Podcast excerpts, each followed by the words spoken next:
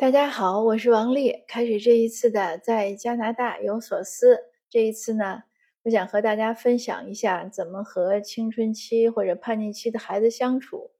在这方面呢，我的成功经验有，但是也有更多的失败经验，像许多家长一样，也有一肚子苦水。正好呢，今天有一个美国的听友加我微信，他就问说孩子特别叛逆怎么办？我说那我就一起说一说吧。前几天呢，我特别郑重的跟我们家孩子说，我说你马上要十八了，你要成人了，那我现在郑重宣布呢，你的叛逆期结束了，这个是官宣。他就笑了，他说为什么？我说因为你这个叛逆期呢，咱们都理解为是未成年年人的一些。大脑啊，心理的一些自然的表现，你难以克制。但是既然你成年了，你认为你成年了，十八岁以后，你所有的事情都要自己决定，我们不能再管你了，说明你已经很成熟了。那一个成熟的人呢，就不应该再叛逆了。所以官宣就是正式决定了，你就以后不要再叛逆了、顶嘴了，你要像一个成年人一样和我们平等的、客气的。礼貌的、友善的，总之是这样温和的相处。当时说的时候呢，他也笑，也没说什么。但是这几天呢，我觉得他变化很大，他就知道了他要怎么样。他跟我有有一次前两前就是前天吧，他讲话有点要顶嘴，顶完了他就说：“哎呦，他说妈妈，我不是那个意思，我是要怎么怎么表达。”那这个呢，我认为是一个好的经验，我要推广给大家。就是当你的小孩要成年的时候呢，呃，你就要给他有一个官宣，或者换个角度说，当你越放手，你给他授权越多的时候，你就要求他承担越多的责任，就更多的自律性。这个应该是说对叛逆孩子一种呃信任，但是也是一种给他一种责任。因为叛逆这个事儿呢，真的是我觉得是没没办法，这是个自然状态。我的小孩呢。他从六年级开始叛逆，我们是我们这边呢是小学一到五年级，六七八呢是初中，再往上是高中，就九到十二年级。他一上六年级之后呢，整个人就像变了一样，尤其六年级那一年，就是你怎么说话他都是横冲直撞。有一天他自己跟我说，他说他说妈妈，我以前的时候小学的时候，我都不会生气，我不知道为什么人们要生气，有什么可生气的呢？可是现在我有时候就是无名火，突然就想生气，那所以这个可能是他成长中咱们说荷尔蒙呀，或者是什么各种，嗯，大脑就是大脑的状态啊，什么大概一种自自然状态。因为根据脑科学家讲呢，这个青春期的大脑呢，不是我们理解的小孩的大脑逐渐长大然后变成成人的大脑，它不是一种物理的一种容积的增长。而是它有很多变化，就是青春期大脑呢，它和成人和孩子的变化都不一样。那也因此呢，有时候青春期就容易出现 mental health，就是精神疾病，因为他那个时候状态和平时就和成人和孩子都不一样，所以就有点特殊。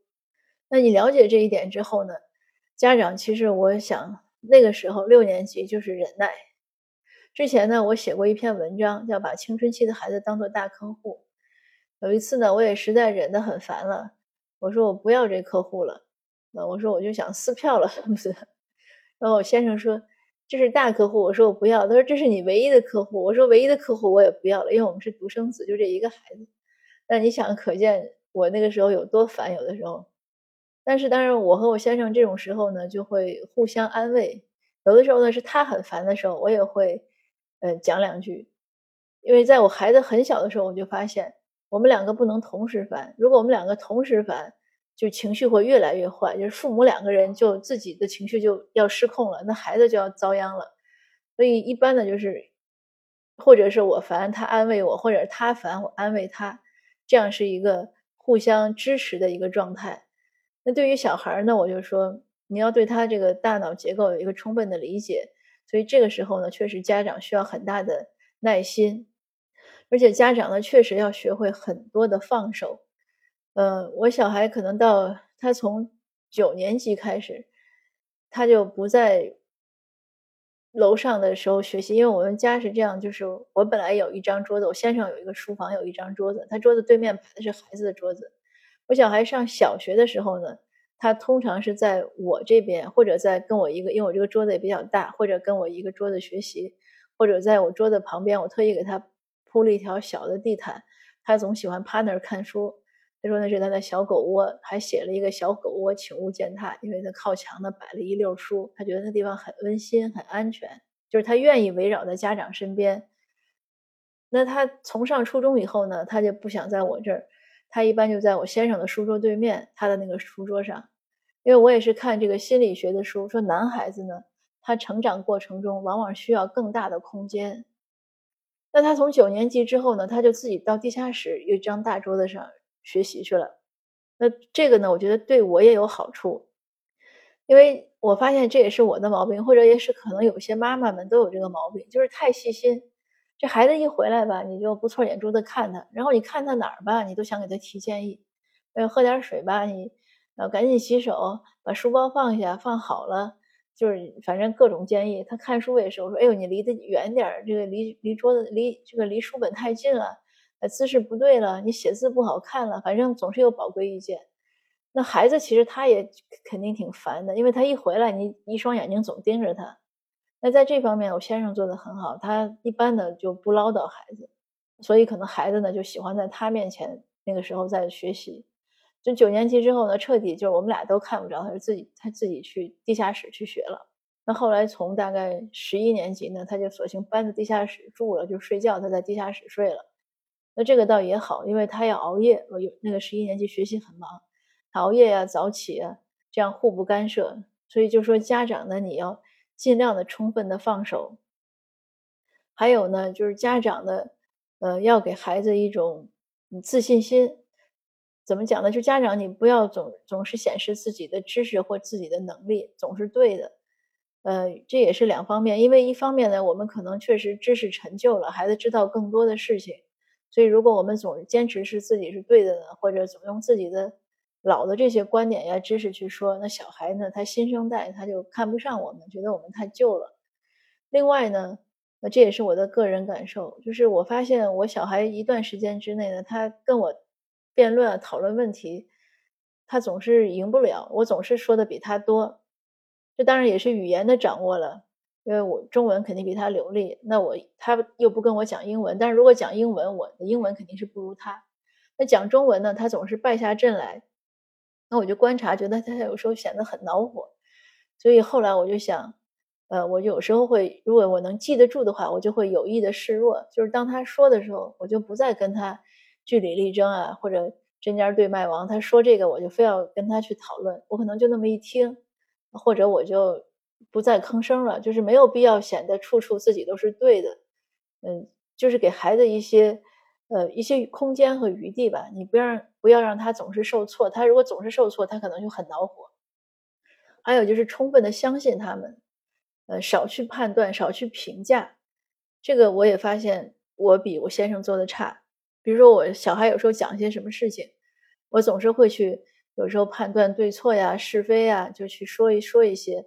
或者自己认为自己说了一些励志的话，直到有一天，我小孩要跟我讲什么，他说：“妈妈，我要跟你说件事儿，你听着就行了，你不要任何的回复和不要任何的评判。”他说：“你也不要鼓励我，那些都是我不需要的，我只想让你听一下。”就是他需要一个倾诉。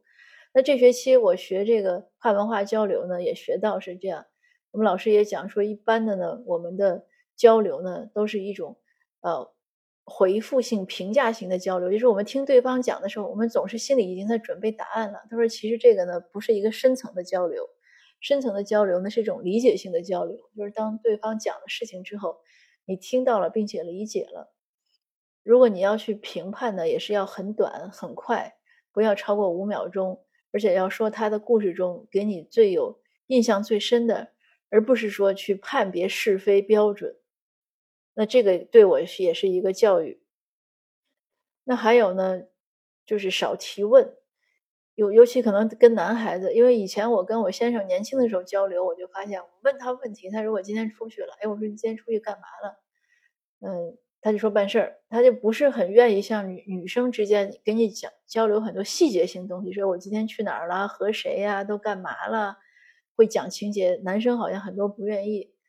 那后来我发现我小孩也是这个特点，而且呢，还有的时候就是我们跟孩子，就尤其像孩子这样从小过来，还是有一些文化的差异，就是对这种个人信息的界定。比如说，我说，哎，你们班那个高个子的同学，就是打篮球，或者说，哎，你的球队里个子最高那个同学是谁？他说你不能这样问，你不能用人的体貌特征去去指一个人，或者你更不能说，哎，那个那个黑皮肤的孩子是谁啊？那个或者说，哎，那个穆斯林的孩子是谁啊？他说这样都不礼貌。那后来前前一段呢，他有一个辩论的搭档。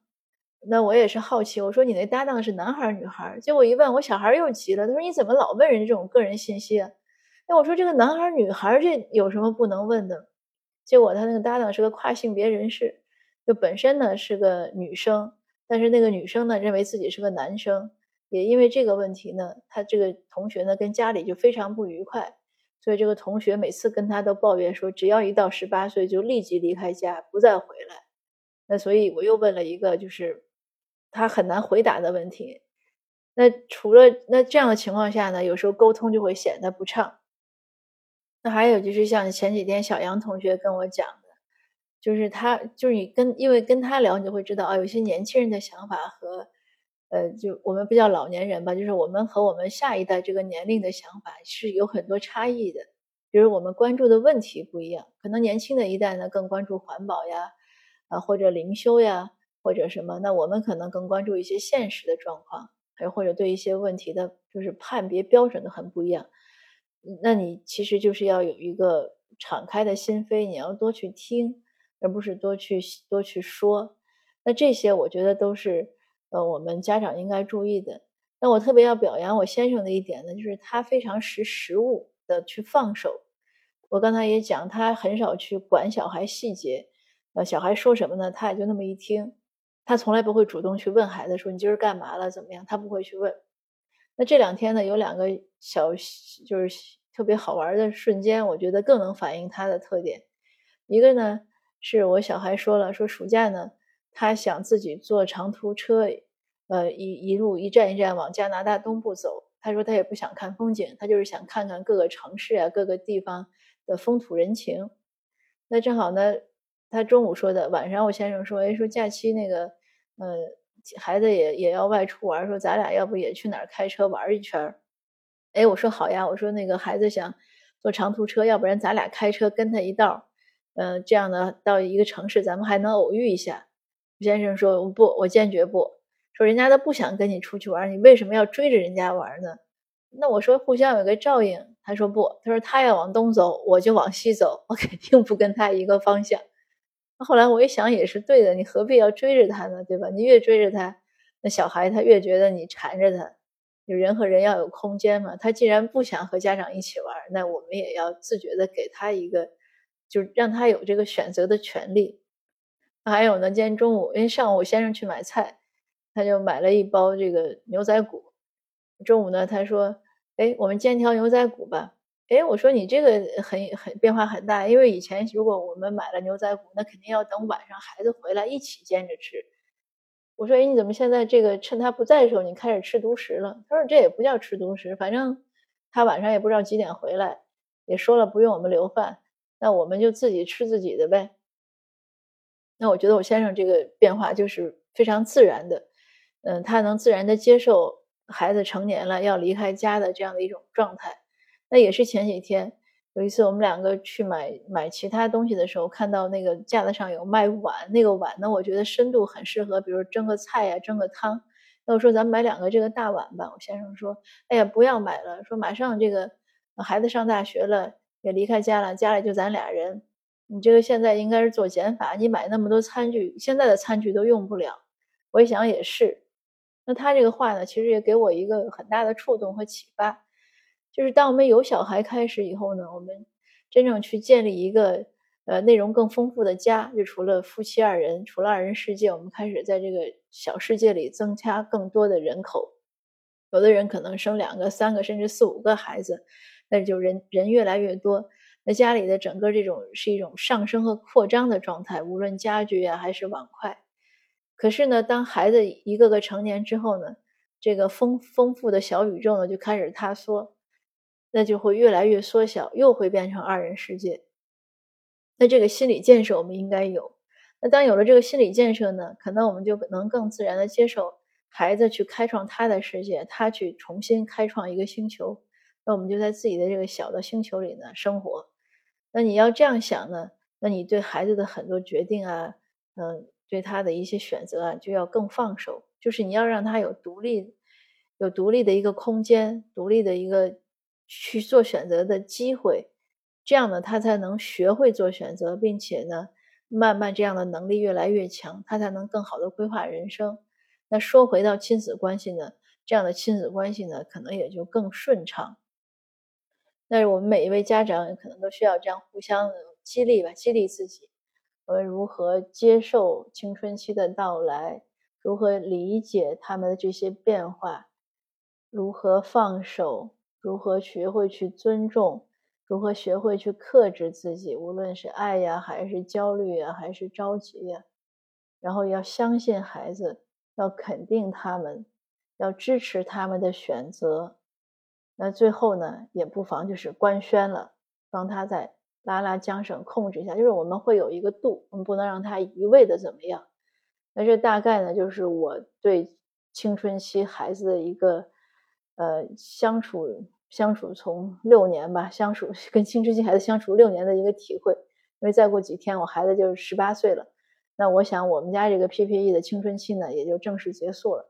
那这个经验分享呢，或者说经历分享呢，讲给您，呃，希望能帮更多的青春期家长，不要说答疑解惑了吧，就算是一种互相鼓励，给你一些力量，去支持 怎么样走完孩子这个青春期。